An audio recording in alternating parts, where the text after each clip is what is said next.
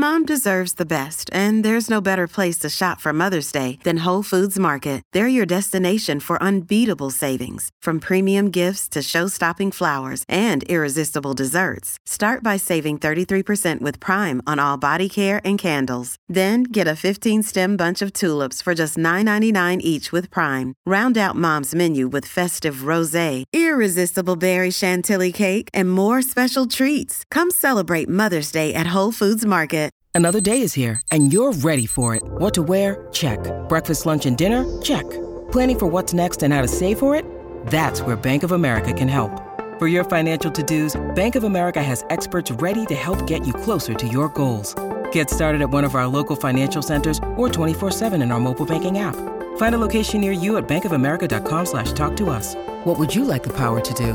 Mobile banking requires downloading the app and is only available for select devices. Message and data rates may apply. Bank of America and a member FDIC. Hey, it's Ryan Reynolds, and I'm here with Keith, co-star of my upcoming film, If, only in theaters May 17th. Do you want to tell people the big news?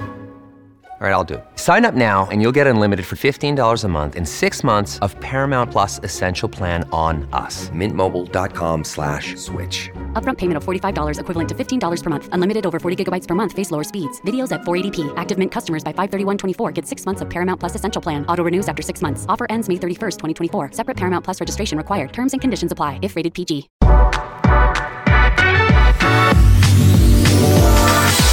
Hi, I'm Alice Liveing, best-selling author, personal trainer, and your host of Give Me Strength. What makes a strong person to you? Could it be the kilograms in your deadlift, the miles you're able to run, or is it as simple as saying how you feel, an inner feeling of strength that's there regardless of your fitness abilities? Each week, I'll be looking into this concept, asking extraordinary women about their ever evolving relationship with exercise and how their experiences have shaped who they are today. Together, we'll discuss the positives of living a stronger life, both physically and mentally, in the hope that we can inspire you to do the same. Welcome to Give Me Strength.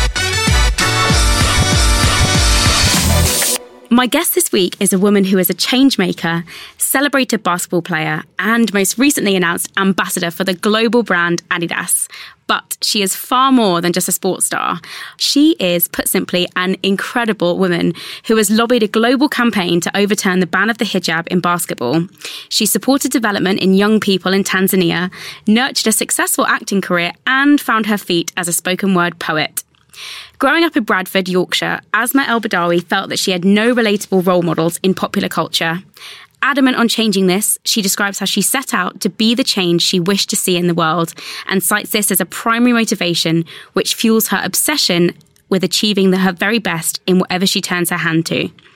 Of the many women that I've had the pleasure of coming across in my career, Asma is up there with one of the most inspiring, and I am so honoured to have her with me today on Give Me Strength. So, welcome. Thank you so How much for having me. It was amazing. So, was anyone in your family sporty? Is that where your initial interest kind of came from, or, or was it something that was completely new to you? so I think my dad loved football a lot, and I have an older brother who loved f- football a lot, and he still does. So yeah, it was the same. Like we'd play in the park with them at school. I'd play, so they really encouraged it in the house. Yeah, and did you watch sport growing up as well? Because that's, I think, something like I never watched sport growing up. No, I never watched it, and I was Like, terrible at sport, Yeah. but yeah, I, I just I didn't. It never resonated with me until much later in life. So I don't know whether you had an affinity to it early on or whether. No, No. I just enjoyed playing it, and I mm. felt like I was at home. Growing up in Bradford, you've spoken about how you felt that you sort of had no role models to aspire to. Can you tell me how you feel like that impacted you early on?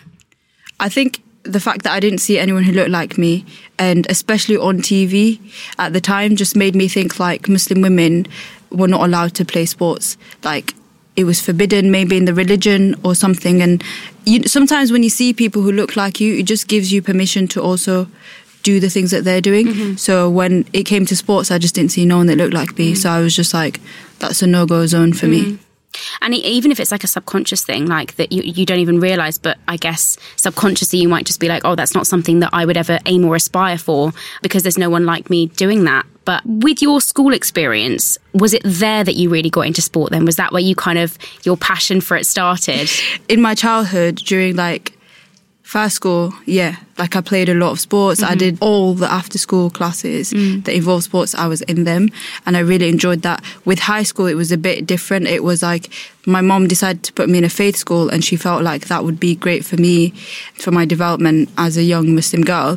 But I felt like it actually hindered me quite a lot. I was from a community that was very different to the community of the majority of the girls who went to the school because I'm African Muslim and we have a lot of difference in our culture. And I think that I was so active in the sports side of things and I was active in the arts. And those were the things that I kept getting told I should stop doing or I should stop giving them so much attention because they're not going to do anything for me in my life. Yeah, that's really interesting. That must have felt really hard, I guess, when the things that you're good at as well. You know, as a kid, when you're growing up, I was really good at musical theatre, and that was what I mm. really wanted to do. But my school was like, no, you know, you don't, you don't go away and do like acting and prancing around on a stage. You need to mm. go and get a proper degree. And I guess that was, must have been really stifling for you at the time. Yeah, it was like really awkward because I just didn't understand why those things were not seen as something great to do, and especially when you mm. enjoy them. And to be honest, I never even considered having them in my future. Like it was just something that I really enjoyed doing, Yeah. and I was just planning to just do until I just couldn't do them Of anymore. course. And do you feel like your confidence was therefore affected? Because I guess if those are the things that you're excelling at and you enjoy, and you're being told not to do them, I guess were you as academic, or did you find that a real struggle? And did that mean that your confidence was also affected? I felt like I was, I fell right in the average, if that makes mm. sense. But it felt like to the teachers I was failing, and I wasn't. But I think a lot of that was because my mom was also a teacher in my school. So it was almost like I was expected to be this perfect student Oh, gosh. at like 11, 12, 13, whatever. And I just wanted to laugh and, and talk in the class. And a lot of the times it, it was sort of pointed out that, you know what, just because your mom's a teacher, you can't you can't do that. And it was just like no i'm a teenager. That's why i'm talking. Ah. like there's there's no correlation between the two. So yeah i, I felt like a lot of pressure. And Mm. on top of that i was always in trouble. Like i was literally like always No, I can't always always in trouble. that. yeah it's so funny because when i look back now i'm like i used to fight a lot. But i think i was just so frustrated about the way I was being told constantly, like, Yeah. you're going to fail. I was dyslexic and I didn't even know at the time. And it was just like, I was finding certain things in my academic studies like really difficult, like the spelling and all this kind of things. And I was expected to just understand it. And on top of that, I was expected to be perfect because I was a teacher's mm. daughter.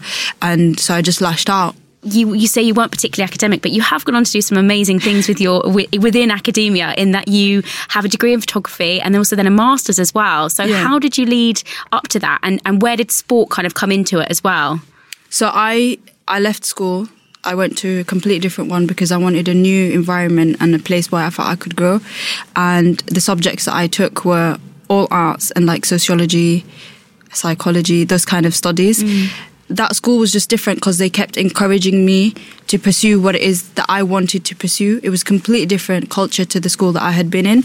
To be honest, I always knew I had to go to university because both my parents did, but I didn't know what I was going to study. And for a long time, I thought I was going to do architecture. And then I think just the day before the UCAS, I sort of calmed my dad down and I was just like, listen, I'm, I'm not into maths. Like, it's not my thing.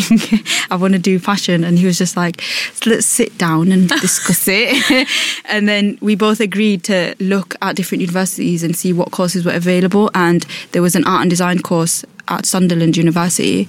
And my dad and I both agreed that that course looked really good for me. Mm. So yeah, so I did my first year foundation year and I really enjoyed it. And then at some point we did a, a photography workshop and they literally asked us like to go out with these little disposable cameras and come back at the end of the day with pictures, no brief, nothing. And I came back with these pictures of me just walking around town with my hijab on and just having fun. And the next day I put them up on the wall and I just sort of expressed that, you know, I'm a Muslim girl and I feel like a lot of people say so much things about people who look like me or are part of my faith. And actually, I've been able to do everything that normal people do. Like I go out, I do things, I play sports. I, and as soon as that happened, my tutor just came. She like pulled me to the side and she was just like, "We want you to specialize in photography and video." And I was just like, "Eh, "No."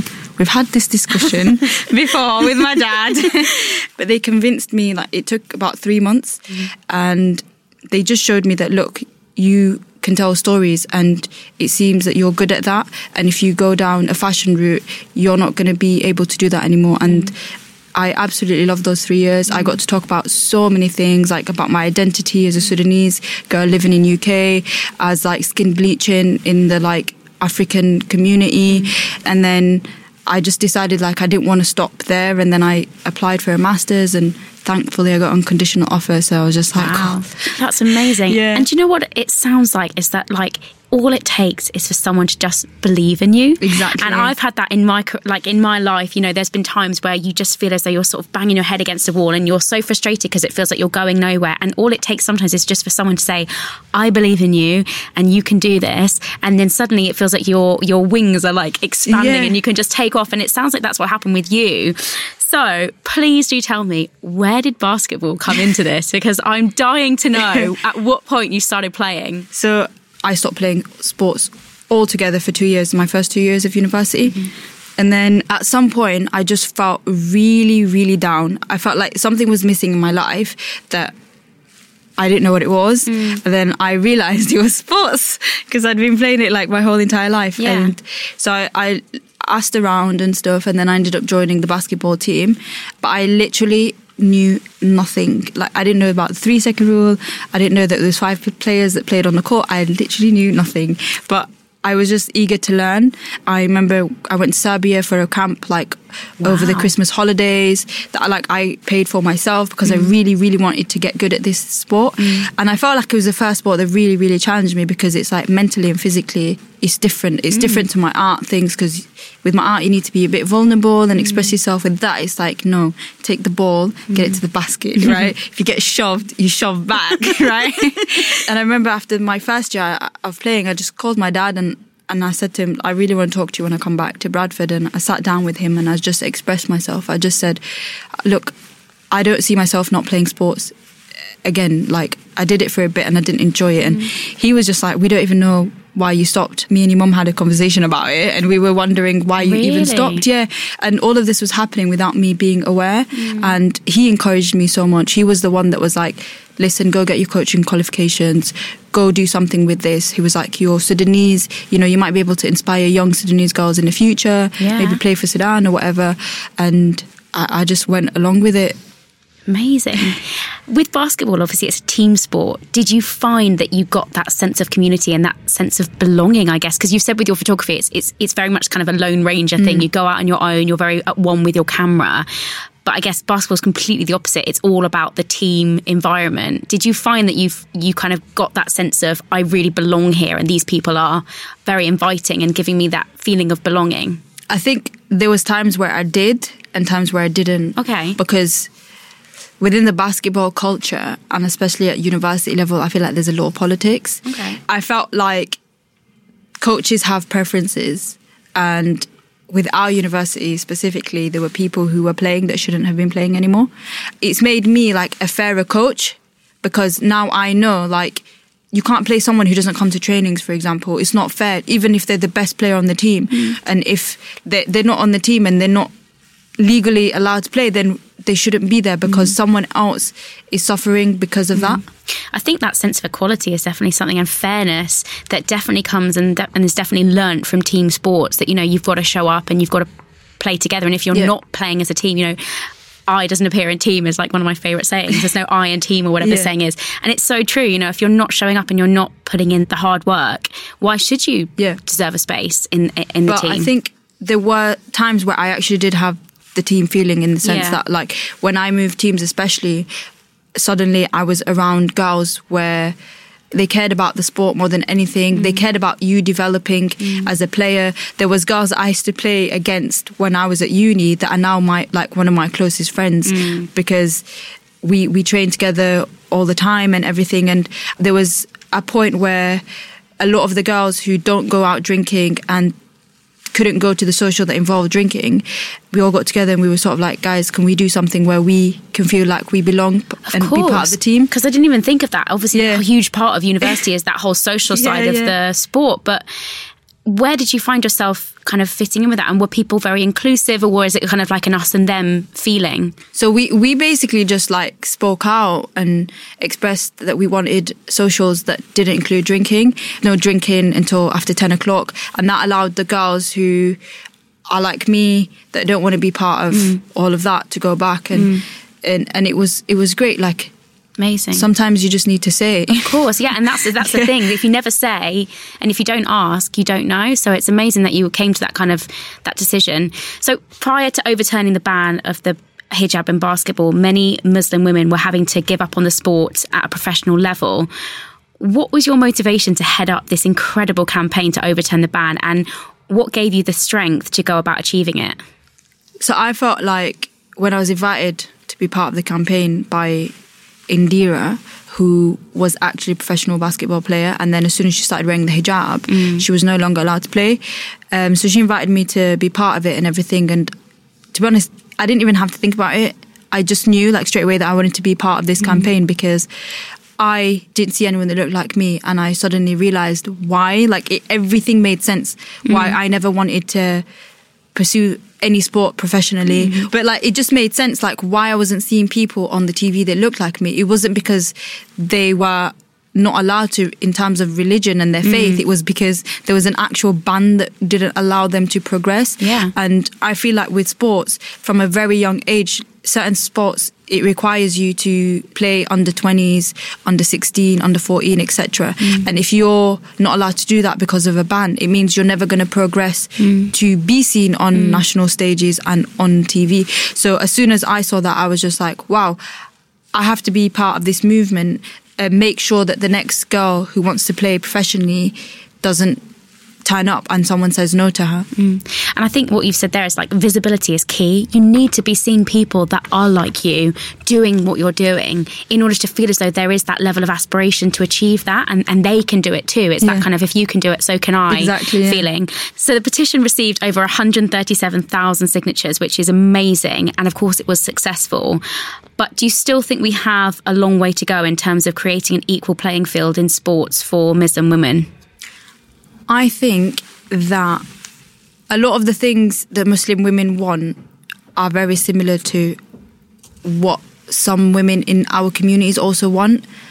Um, for example, like not all girls are comfortable showing off their whole body, like, and then there's like leotards and like swimming costumes that some girls are going to stop swimming because they don't feel comfortable wearing um, the swimming costumes. So I feel like there just needs to be alternative uniforms Completely. that allow people of all faiths and all confidence levels to be able to still participate in the sport. Mm-hmm. Something that I think is really interesting is I found some stats from 2007 that showed that only 12.5% of Asian women do enough exercise each week. Mm. And clearly we have come some way since then, but I still think there's obviously a lot more that we can do. And it would be interesting to know, I guess, if there are any specific interventions that can be developed to ensure that Muslim women have the opportunity to be able to participate in sports. You know, like obviously lack of role models is something that we've spoken about Yeah.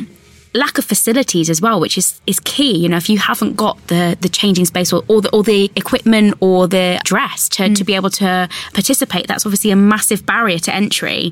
How do you think we can go about making more change and creating, I guess, m- importantly, a more inclusive environment in sports? Firstly, I've noticed that there's some facilities that say women only, and then you turn up and the lifeguard is a, a male, for example. I don't get it. Um, like, I don't get it, right? I feel like we need to put more women in leadership positions as well, as in mm. in, co- in terms of coaches, referees, people who do table, because that allows certain girls to be able to play in environments where there's no men. I guess what you're saying Yeah. is that it's not about changing everything, but it's about making it more inclusive. Maybe it's just that you are able to so swimming for example you you are more inclusive in that between the hours of x and y you you make it a female only environment. And that's not asking you to change the whole schedule Yeah. you know it'll be the same i think they have the same for like kids. Like there's an there's an hour that's allocated to kids going mm. in and having their time you know. Everyone should be allowed to be included. So it's not that you're sort of asking to make a huge disruption to anything but i think what you're asking for is a basic right of this is what what we need and this is how you're able to include us more. Because when I when I go to Sudan and when I play with one of my teams that I play with, it's women only. It's literally like as soon as I walk into that door, there's no men. I don't wear my hijab.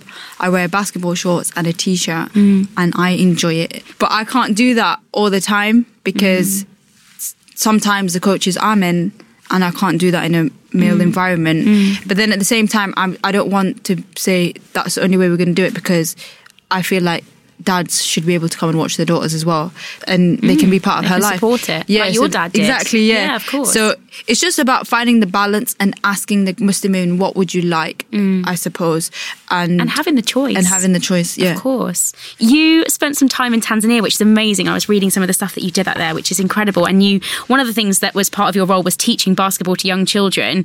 You've spoken about how being a female coach out there was quite interesting for the children to start with. how did you navigate this role and what did it teach you? So, firstly, when we say children, I mean they were taller than me. Oh, really? they were still children, but they were like way taller than me. So I turned up on the first day and I was like, "Hi, I'm your coach." But it was really, really interesting for me to to coach that because, firstly, they I don't think a lot of them had seen a female basketball coach, and they used to always challenge me and sort of be like, "Oh, let's see if you can make the shot," and I'll be like, "Come on." I can, of course, I can, can make the shot. Yeah, but what I instilled in my kids was team from day one, and I, I was just sort of always telling them, you know, I want you all to come on time. And they, some of them lived in dorms, so I used to tell them like, I want you to pass by each other and make sure you all come on time together, because if one of you is late, you're all going to run as a team. Um, so if it's one minute late, you're running two laps. If it's two, it's two, you know. God. And I told them as well, like, look, I'm your friend, but I'm also your coach. So we need to all respect each other. And within that community, there were a lot of issues around young girls and women and sort of there was a lot of gender inequality especially like in schools. A lot of girls were leaving school at a very young age because they were starting their periods for mm. example and there wasn't good sanitation mm. to allow them to continue their studies. And then some they were expected to do all the house chores as soon as they got home. So it meant they weren't studying very well which affected their grades. And then they were taken out of school. We used to have these debates and the boys would be like oh well they're, they're not getting good grades anyway and the girls would just put their hands up and just say actually we do all the house chores. Like you're not expected to do that at home. And then mm. i think the debates were really good because they then got to speak with each other. And i remember one boy actually put his hand up and he was just like look i would do it but the problem is if i did it people would say or my mom would say or the neighbors would say like so and so helps out in the kitchen and that's not a masculine like a thing to do. attached it. yeah but it was very interesting to see how my presence in that environment suddenly got the young girls speaking to me more about their dreams and their goals and like different things. And the boys also were just like oh we really respect you. Like up until now some of them still like stay in contact and they still message me every now and then. They're like hey coach how are you? And i'm just like i'm good. That's so nice. yeah. We'll be back after this.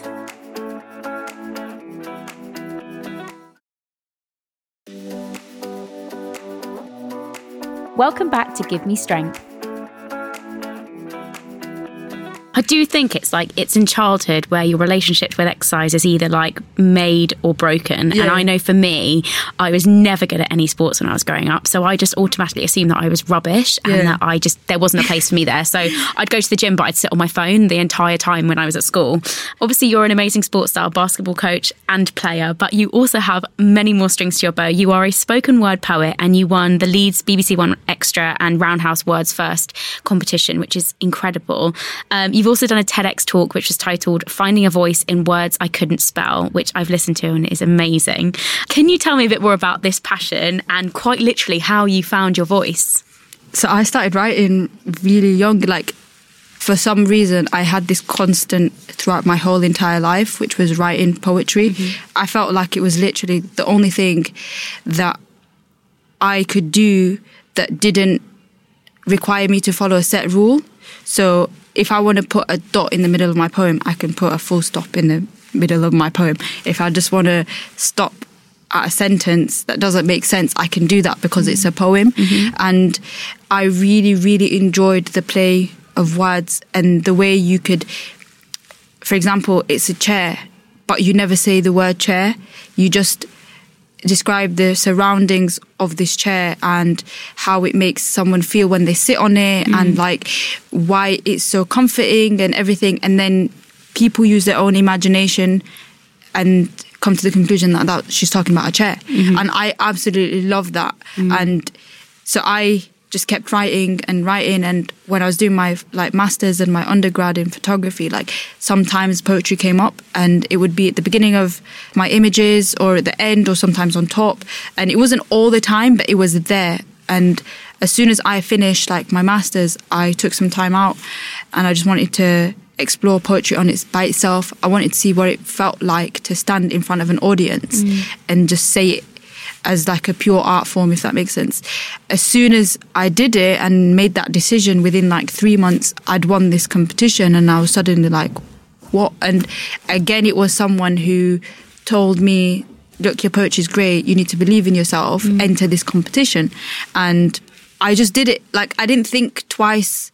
Because that takes a lot of confidence. Like, to- even to, to think about that now fills me with butterflies. like standing on a stage and just like reciting something. At times, I actually mess up on stage mm-hmm. because I'm dyslexic and it's hard to retain that much information mm. and especially when it's like back-to-back poems or, mm-hmm. or stuff and sometimes it's like if i'm doing a poem and a slight movement in the audience can shift my like focus and if it does that the poem's gone like Yeah. i've got to literally be like come back come back Oh my God, that's Uh, yeah terrifying. it's it's it is but i've just learnt that like if i don't stand on the stage and perform and mess up people are going to think that people need to be perfect all the time Yeah. and they're not and the whole point of me doing the poetry was to find a voice and to say the things that I've always wanted to say and I've been able to do that with my poetry like I've been able to speak about masculinity and gender and like so many different issues and I'm just grateful for poetry for like allowing me to do that Yeah, of course. And within one of your poems, one of one of my favourites, and I think you did this with BBC Three, you said that you felt you needed to be masculine in order to be strong, and like that really resonated with me because I know when I first started out in my head. I had this really warped version of what strong meant, and it meant a physical strength. It meant like a, a really masculine, muscular look. So it really resonated with me. I'd love to hear how you kind of came came to that. What what was the kind of thoughts around that? And then how you acknowledged this mindset and overcame it? Because i know that i i feel like i've overcome mine. I feel like i now have a very much more grounded view of what what strong means to me. Mm. But to you how did you overcome that So with me, I, I tend to write my thoughts down. Mm. So there was actually a poem before that that was celebrating the fact that I'm so I don't even know like not heartless, but I don't show emotions. Mm-hmm. Like it was like I don't show emotions because I want to be strong. Mm-hmm. And I think there was a verse in the poem that was literally let me try and remember it. It was something like even when I put on a dress, I see the strength of a man in the mirror. okay And at the time, I genuinely thought, like, yeah, strength of a man is like the ultimate epiphany of being strong mm. because they didn't show emotions, they didn't show weakness, they didn't show all these things. And then, so that happened, and I was really enjoying it. And then, enjoying being that kind of person. And then mm. I think a while later, I got to know someone who I believe was very narcissistic and through my conversations with him, he kind of expressed this idea that, you know, like pride was a big part of what a man was. So this person that I met suddenly made me look at masculinity in a completely different way, in the sense that everything that I thought was strong was actually toxic masculinity. And it was exactly the same thing that society was telling boys from a very young age not to do. So, not to cry, not to show emotions, to appear almost like they can have any girl that they want to They've have. just got this armour around them, yeah. And, yeah, and they're mm. invincible. Mm. And then all of a sudden, he said something and he was just sort of like, a man without his pride is like not a man. Mm. And I took that away and I just wrote, trying to figure out why I felt so strongly about men expressing themselves and why I mm. felt like it was needed a lot in our society. And a lot of that was because the first time I saw my dad cry, it was because his brother passed away. Then I wrote a piece around it, and it was about how like he choked on these verses. Um, we have this verse in in the Quran which basically says, "Every soul shall taste death." Mm. And my dad was reading it while he was like leading us in prayer, and he sort of he he read half of it and he choked up, mm. and then he went back and then he read it again. Mm. Then my uncles, who are very similar to him from my mom's side, they're strong. They're like they walk into a room and you are like, wow, he's so amazing. He looks. Mm. They cry in front of me. Mm. They hug me. They like laugh with me. They're so expressive in their emotions and. It suddenly occurred to me that, like, wow, I actually have very great role models who do show that you can actually find a great balance mm. between showing your emotions mm. and being a man. Mm. And now I really respect men who are able to express themselves. Of course. And I feel like we need more of that. And I think your poems are doing amazing things in trying to encourage that, and Yeah. particularly that one, which I will definitely share with people. Brands like Nike, massive brands now, mainstream brands, are making things like performance hijabs and making more inclusive clothing for Muslim women. You've most recently been made an Adidas ambassador, which, by the way, is incredible. So, you. congratulations. You are head to toe today and you look amazing. um, what does this kind of role mean to you? What do you think it can bring to your career? I think firstly visibility because I'm being shown on platforms that I wouldn't have been shown on before. Two, it gives me the feeling that everything that I've done wasn't a waste of time. I remember there was times where I just wanted to stop social media and stop the sports and stop all these things because I was just like, it's not going anywhere. Like I'm not planning to play professionally. I'm not that great yet. And it's going to require so much effort from me. And like, that's another thing that we completely forget about. There's so much inequality uh, in terms of like pay for women compared to men in, in terms of sports. And a lot of us as women, we can't maintain a job and, and playing sports because your job takes over. You've got to pay your bills and stuff. So there's been times where I've had to minimize the amount of times that I'm training, literally, so that I can work because training doesn't pay. And you need to eat and you need to live. Yeah. um, Yeah. So for me, it, it's just great because suddenly I can now reach the girls who might not look like me Mm-hmm. as well. It's not always about seeing people that look like us. It's sometimes just seeing different kinds of girls out there. Yeah. And just diversity, yeah, which is key. So obviously you've achieved so many things. I'm amazed by you. But what is next for you? What have you got on the cards? I want to work more on visual content mm-hmm. for my poems. Mm-hmm. I want to do my own images again. I want to take time to basically create work about the things that I believe in rather mm-hmm. than work being created about me mm. and my story being told. Mm. So I'm looking forward to sort of just getting back into the studio mm. and creating work for an exhibition or something that I can just showcase to the world because I think a lot of people do just know me for the sports mm. and the poetry mostly, but my passion in storytelling still lies in the visual arts. Yeah, of course. You s- just said there that you're touching on mental health and with eating disorders. Are those things that have personally affected you? Yeah, mm. both of them actually. Uh, mm. I feel like I've had different stages in my life where I felt really, really low. I've had anxiety and depression. Mm. Do you know what? I'm, I'm going to say this because I don't talk about it enough, but I have PMDD, and not a lot of people know what PMDD is. It's basically like this is how they explain it on online, but it's like PMS on steroids. Okay. So it's like instead of having three days of PMS, it's two mm. weeks, and some of the symptoms are very, very extreme in, in the sense that mm. there's suicide, idealization, mm-hmm. there's extreme depression and anxiety, and lack of sleep, all these different things. And I've had that since I was about 14. So I sometimes have amazing months where it doesn't affect me at all. Mm-hmm. And that's just because I'm completely active and I'm good with my food and everything. But then there's times where it really gets me and it mm-hmm. really brings me down so I felt like it was really important for me to sort of express the depression or the anxiety that comes out of the PMDD and also the eating disorder I feel like comes from the fact that I can't control the PMDD because it's everywhere. And for me, I don't, I don't binge and I don't, I don't do it to be thin. All I do is literally restrict. But when you look at it, it's almost like a self harm mm. method. Mm. So it's like I'll just get really stressed out and then I won't eat, or mm. I'll get upset with myself for not being perfect and not eat. And it was only till about six, seven months ago that I realized why I was doing all of this. And I actually stopped playing basketball for a good three months. Like, I've just started going back to basketball two weeks ago. Wow. Because I was at 46 kg most of the past two years. Mm-hmm. And I was going to the trainings and everything, but I was so dizzy, like mm-hmm. most of my trainings. And I just felt like I need to take time out. I went to Sudan. I drank so much milk.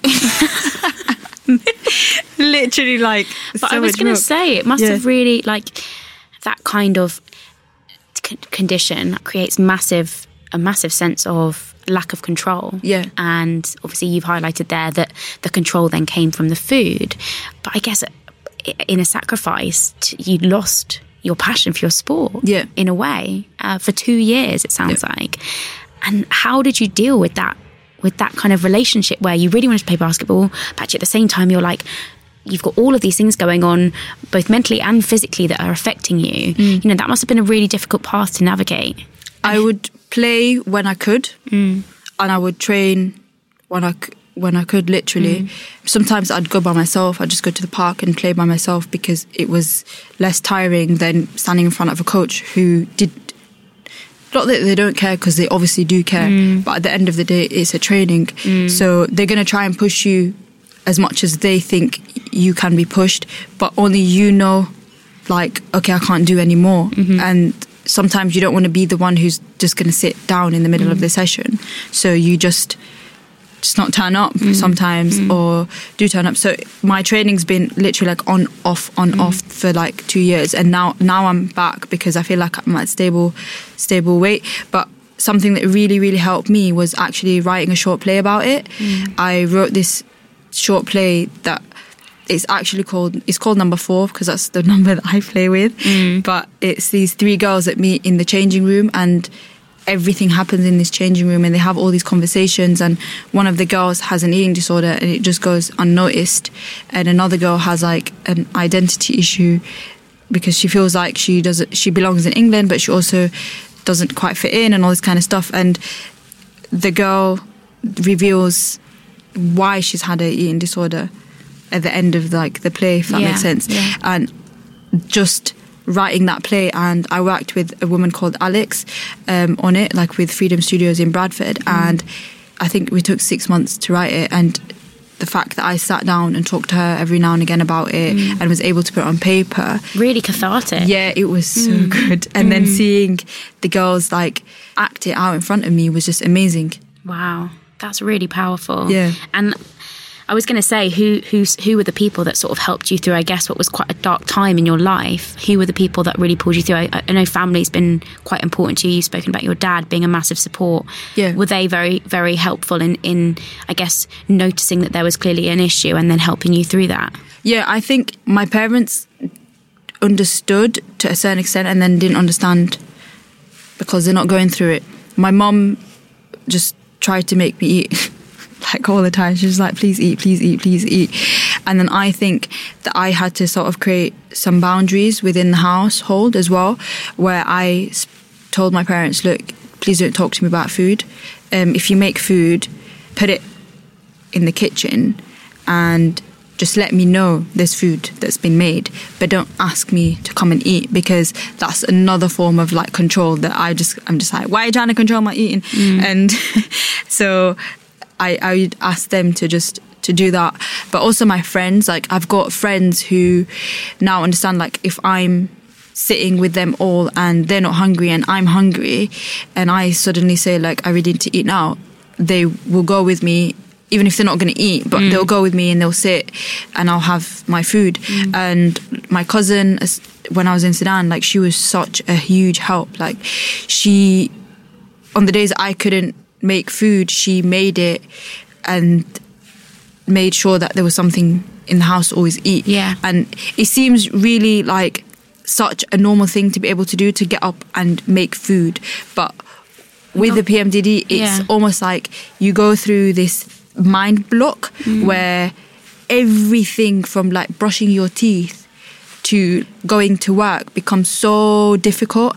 And I have a, I have a friend who she has like this thing that she describes it by. So she hmm. sort of she says like, oh, I only have ten spoons today, and like these spoons, for example, like f- it's going to take me three spoons to brush my teeth, and then it's going to take me four to go down the road and post something, and then I've only got whatever amount of spoons left, and I don't know if I can do all these other things that I hmm. need to do because there's they all require so many spoons, and Mm, I've of only got a few left. Yeah. yeah. and I feel like I'm in a comfortable place with it, but that's because I speak about it. Yeah. Yeah, and you've and you've I guess done amazing things in terms of creating plays, poetry that's able to not only get stuff out for yourself but then to help others and raise awareness. Yeah. What does strength look like to you? strength looks like for me is doing the best that you can do at that particular time. So if I can be a good friend right now and I have the energy to like go on trips with my friends or visit my friends all the time, that's great. If I don't have the strength to do that, it's fine. I don't have to be hard on myself. We used to have um, we used to have this saying on the show when I was in musicals, and it used to be, "I'm just going to give 100 percent of what I've got right now." Yeah. you know, so 100 percent could be actually, you know, a three out of ten, but Yeah. it was 100 percent of what of the energy that I had because it was it like you know life can be exhausting, Mm. work can be exhausting, so sometimes just giving 100 percent of what you've got Yeah. is is all you've got. you can't expect everyone to for example i have a small platform that i speak on and i'm i'm comfortable speaking about lots of different issues but there's some issues that i don't feel comfortable speaking about Yeah. but i can't then tell everyone else that like you all have voices as well so like use them mm-hmm. you're like i'm just a normal human being Yeah. who just started doing a bit of social media and it I think the thing with social media is it's such a, you have to give so much energy. You Yeah. know, you're constantly giving, and if you haven't actually got that much energy to give, Exactly. it can be really exhausting. Yeah. And I, I've definitely experienced that at times where I've been feeling pretty low. I don't have any more to give Yeah. to people. You know, it's not that I'm, it's not that I'm being rude, or it's not that I'm like sort of very up myself in that I'm like, oh, I've got this massive platform and I'm, Mm. Yeah, you know, don't speak to me. It's just sometimes you're you're really exhausted, both physically, mentally, emotionally, and you don't have much else to give. Mm. So it's that gentle reminder of, guys, I don't want to force you to speak about things you're not comfortable speaking Mm-hmm. about, but at the same time, I want to remind you that actually you also have a voice. Yeah. Like sometimes someone who has 50 followers will have a bigger impact than someone who has a million because Absolutely. on the ground they're actually out and doing things. Yeah, absolutely. My last question for you is who in your life demonstrates strength? I think my mum, and it's such a cliche to say mum, but oh, I think I'm gonna get emotional. Oh. I feel like my mum was such a strong personality in my life to the point where at times she's actually told me, Esma, I think you're a stronger version of me. And she worries for me because I'm like her, but 10 times more in the sense that I'm more vocal. I don't care about rules. I will do the things that are not expected from people who look like me. But I've seen her teach, which is such a normal thing. You know, we see teachers all the time, but she did it in a way that always left me happy mm. and I would learn from her. And sometimes I'd learn from her without her even saying anything. And from such a young age, my mom literally would, she made me feel like my voice was valued, even if I was a 10 year old. Can I just say, you spoke earlier about your your teaching in Tanzania, and e- whether you realise it or not, you've clearly picked up some of your mum's tendencies because it sounds like you were the most amazing teacher, and I want to be taught by you to play you. basketball. So whether you realise or not, she's definitely imparted some of her incredible qualities onto you. Asma, you have been the most amazing guest. I honestly cannot thank you enough. I've learned so much and I am so excited to watch you grow over the next few years. I think there's a lot destined for you. Thank you again. And I don't think this is the last we'll be hearing from you. Thank you so much for having me on. it's my pleasure. We all know how much powerful quotes can inspire us. So I've selected some of my favourite quotes from women who've inspired me to be your daily mantra through to the next episode. This week's is from the incredible Serena Williams, who says, The success of every woman should be the inspiration to another. We should raise each other up, make sure you're very strong, be extremely kind, and above all, be humble. Thank you so much for tuning in to Give Me Strength. Please do join us next week for more incredible guests. In the meantime, I would love it if you could take a moment to rate and review this podcast. And don't forget to subscribe if you want to be the first to listen to our brand new episode every Wednesday.